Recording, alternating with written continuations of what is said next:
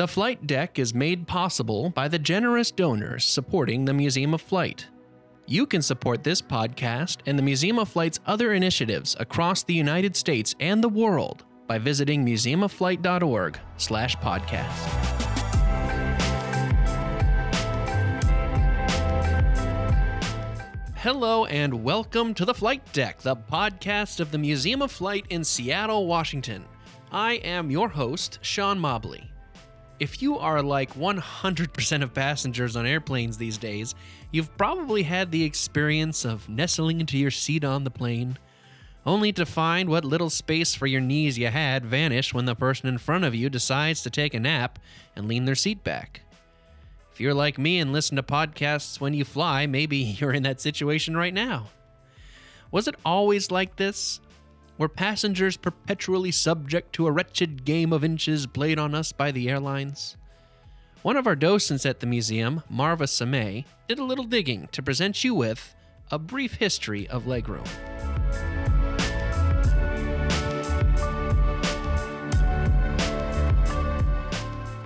The anxiety begins. I picked my seat on the seat map. Will my knees press against the seat back in front of me? Will the person in the seat next to me spill over into my seat?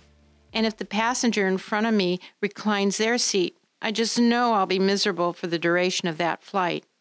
You've probably heard the jokes about making the coach cabin seem less crowded, like eliminating pillows, removing padding from the seats, or using very thin flight attendants. Flying wasn't always like that. In the beginning of commercial aviation, there wasn't different classes of seats. That's because everything was first class. Prices were expensive, and airplanes such as the Museum of Flight's 1929 Boeing 80A displayed in the Great Gallery has 18 padded wicker seats and reading lights. You got dressed up to board the aircraft because the fact you were flying to your destination was a luxury. You could stretch out your legs in front of you as you read the newspaper while being served a sandwich, apple, and coffee. It would be impossible to open a newspaper seated in coach today, and your laptop may end up slammed against your chest should the passenger in front of you decide to recline their seat. In the 1940s, the first classification for passengers coincided with airline contract airmail routes for the U.S. Postal Service. These flights carried paying passengers too, along with many stops, sometimes overnight stays at all hours of the day and night. A cheaper fare would be to take off, say, 2 a.m., make two stops along the way, but got you to your destination. If you paid more, you could get a daylight nonstop flight to your destination. Studies have shown cost is what a person considers most when deciding on which flight to book. The airlines try to lower the cost of travel and still make a profit. So, the more people they can fit into an aircraft, the better. Airlines run a difficult business. Each flight is an expensive gamble as to whether or not you will buy a ticket, and chances are you will. 2,587,000 passengers fly every day in and out of U.S. airports. Higher price seating was presented to passengers in the 1950s. These seats weren't more comfortable, they were more convenient. Vacationers would pay less if they booked a flight in advance. A business customer would pay more for last minute tickets. The seats were the same. Once on board, the passenger had plenty of legroom. In fact, business class today was spatially very similar.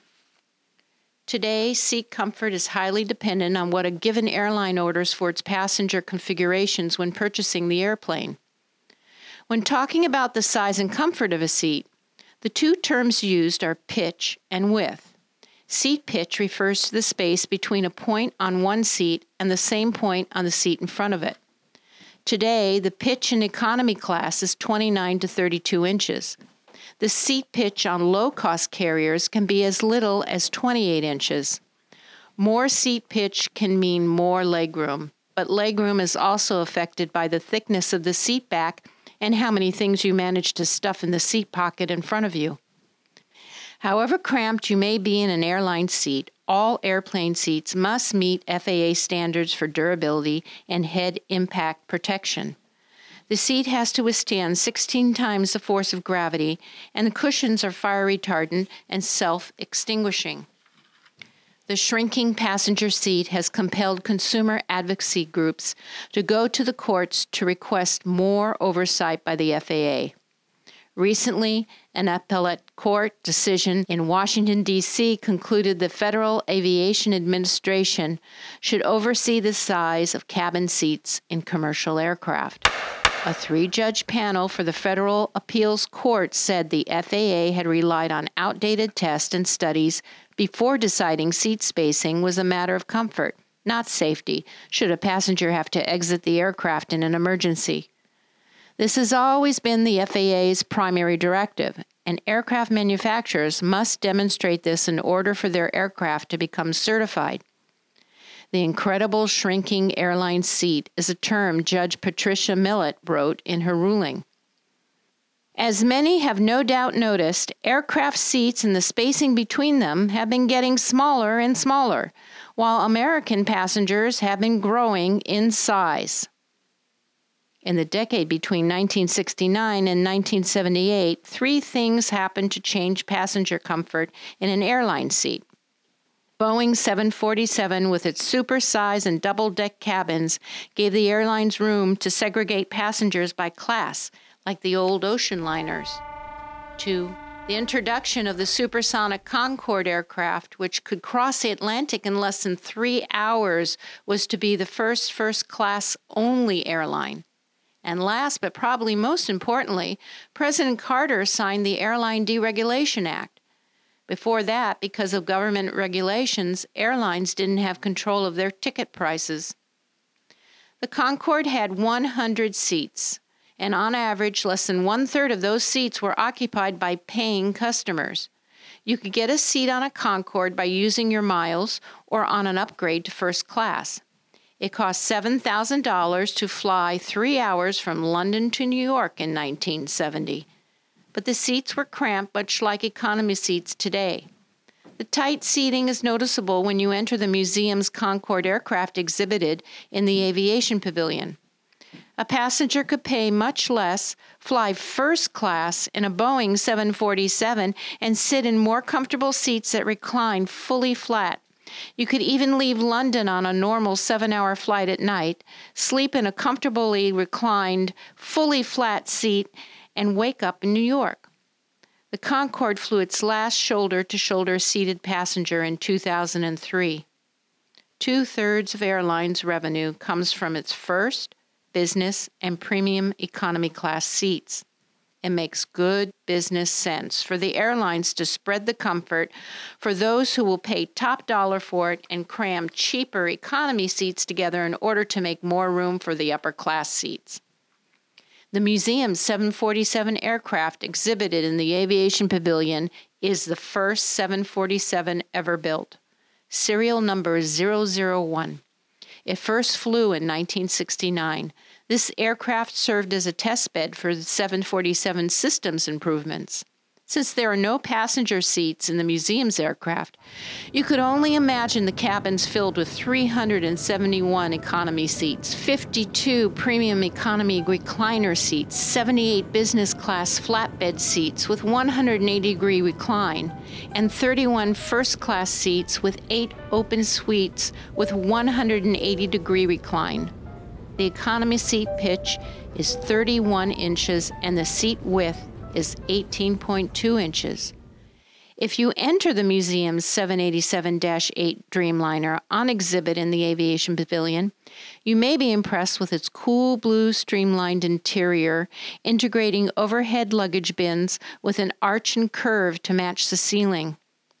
Half of the airplane is filled with economy seats. Those seats are thinner and firmer, which saves space and weight. The seat pitch is relatively spacious 32 inches, and the seats don't recline. Instead, the flat part you sit on slides forward and back. Perhaps the upside of this is you, not the passenger in front of you, determine how much open space you have in front of you. If you're lucky enough to fly the Polaris business class, you will get a whopping 78 inch pitch and a 22 inch wide seat that reclines to a flat 180 degrees. Honestly, I'm so used to allowing little or no room for free movement in my airline seat. I wouldn't know what to do with all that space.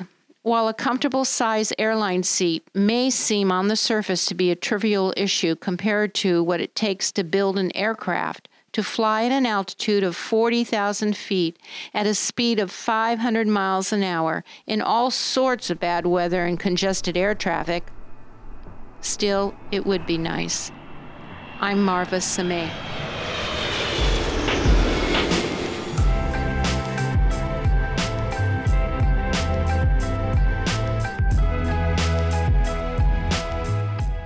Thank you for joining me today on The Flight Deck, the podcast of the Museum of Flight in Seattle, Washington. You can see examples of some of the passenger planes Marva mentioned on your next visit to the museum, including the Boeing Model 80A, the first Boeing 747, and the Boeing 787 Dreamliner. Learn more about all of this at our website, museumofflight.org/podcast. If you like what you heard, please subscribe to the podcast to stay up to date with our episodes and rate and review us on Apple Podcasts or wherever you downloaded us from. You can contact the show at podcast at museumofflight.org. Until next time, this is your host, Sean, saying we'll see you out there, folks.